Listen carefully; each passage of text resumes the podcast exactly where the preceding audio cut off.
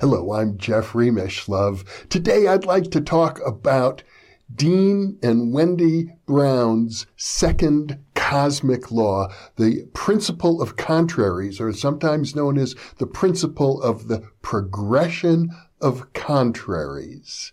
Now, yesterday in the in present segment, I introduced you briefly to Dean Brown and the principle of nothingness, that everything originates in nothingness, everything returns to nothingness. And I talked about how mathematically you can take zero and it's actually minus one plus plus one equals zero. So out of zero, you can get all of the other numbers, minus two, plus two, etc.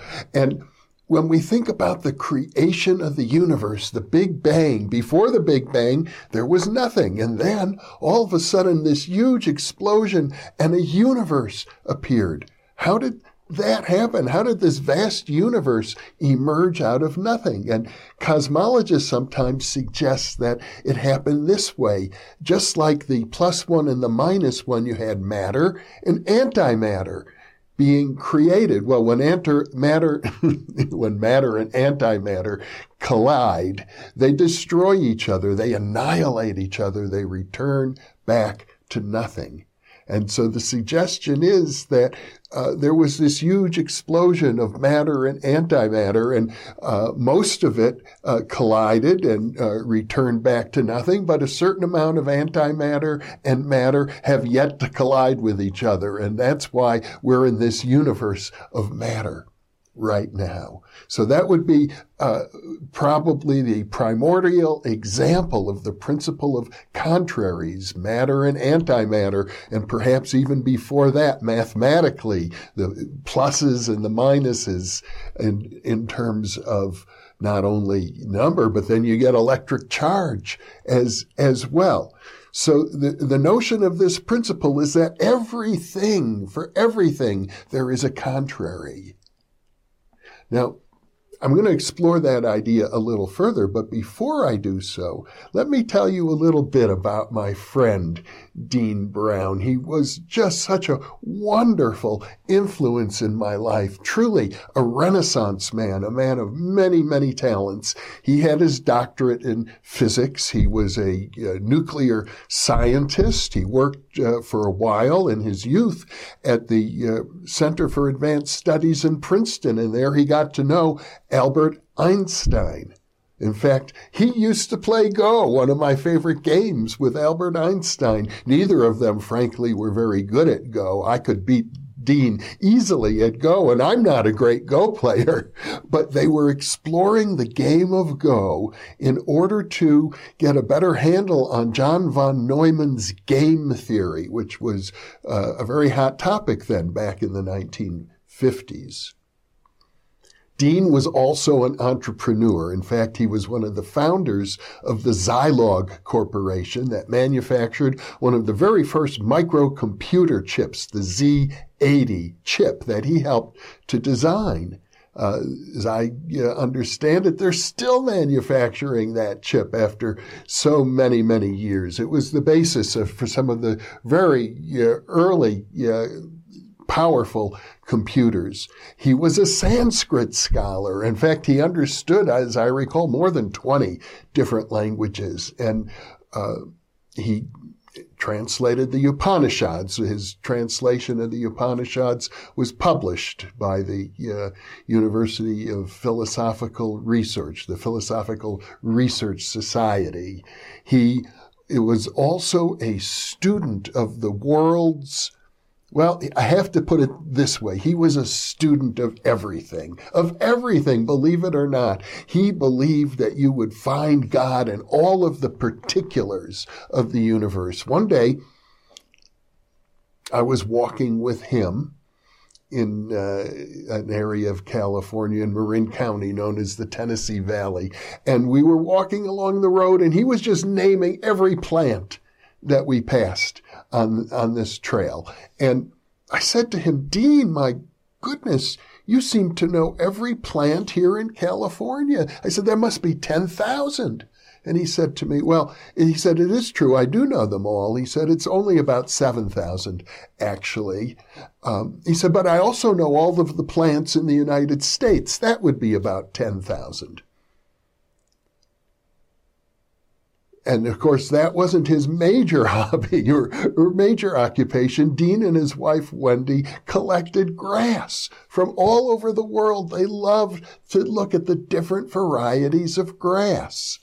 So once when I visited Papua New Guinea, I brought some grass back as a souvenir for Dean and Wendy. He also is the person who introduced me to the field of financial forecasting and trading. He had a system. He was making quite a bit of money. And one day he decided to show it to me and he got me hooked. And ever since then, I've been working with neural networks and computer systems for financial forecasting. But he was truly, above all, deeply interested in finding the invariance the things that were constant when you look all across nature. What are the things that never change? And these are the cosmic principles that he and Wendy have enunciated in his book. So the principle, the first one, as I mentioned, is the principle of nothingness, that everything originates and returns to nothingness, a very dynamic nothingness, I would say. And now I've introduced to you the principle of contraries. What does that mean for you? For example, many of you hold, and I do, hold strong political views. I do. I'm a lifelong liberal Democrat, as I've mentioned many times, but I appreciate, according to the principle of contraries, there is an equal and opposite position to the one I hold. Now, I happen to think it's the wrong position, but I'm well aware of the fact that people who hold that position think that my position is the wrong position. So I need to take that into account. And the great philosopher George Wilhelm Hegel, I hope I have his middle name correct, uh, came up with the idea of how ideas evolve. You have a thesis. Every thesis generates an antithesis. And then when you have a thesis and antithesis, you end up eventually with a synthesis. So in the realm of politics, that happens all of the time. That's why they say politics makes strange bedfellows. You have people on the opposite end of a political spectrum but they often discover that they see things of value in each other's positions. And what emerges is often a new synthesis. And then that synthesis becomes a thesis that then generates a new antithesis. And that's why Dean and Wendy, I believe, refer to the progression of contraries, because these contraries become ever more sophisticated as the, uh, dis- as these discussions, as these arguments, as these conversations progress. And that's a good thing. So if I was to say to myself, well, if everything has a contrary, what's the contrary of me? What's the contrary of you? That's pretty hard to find because we are already so complex, so composed of so many different contraries. I mean, maybe the contrary of me is an electron. I don't know for sure. or maybe the contrary of me is a person who is like me in uh, some ways, but the opposite of me in other ways. Or maybe there are many different contraries because I am, as every human being is, so many different things at once. For me, the lesson in all of this, and I hope you will take it to heart as a lesson, is not to be too wedded to any given stance, any given position, because there's an equal and opposite stance out there somewhere. Some of you think that men are absolutely superior to women. Some of you may think that women are absolutely superior to men. I think you can make a good argument either way. But as the contraries progress, the arguments necessarily must become more and more subtle, more and more nuanced. There are people who such as myself, who believe the evidence for parapsychological phenomenon is overwhelming. There are other people who believe it doesn't even pay to look at the evidence because these things are impossible to begin with. So whatever evidence uh, is purported to exist, it must be uh, erroneous in some way. No need to even bother looking at it. Now, I tend to think that one position is absolutely correct and the other position is absolutely false.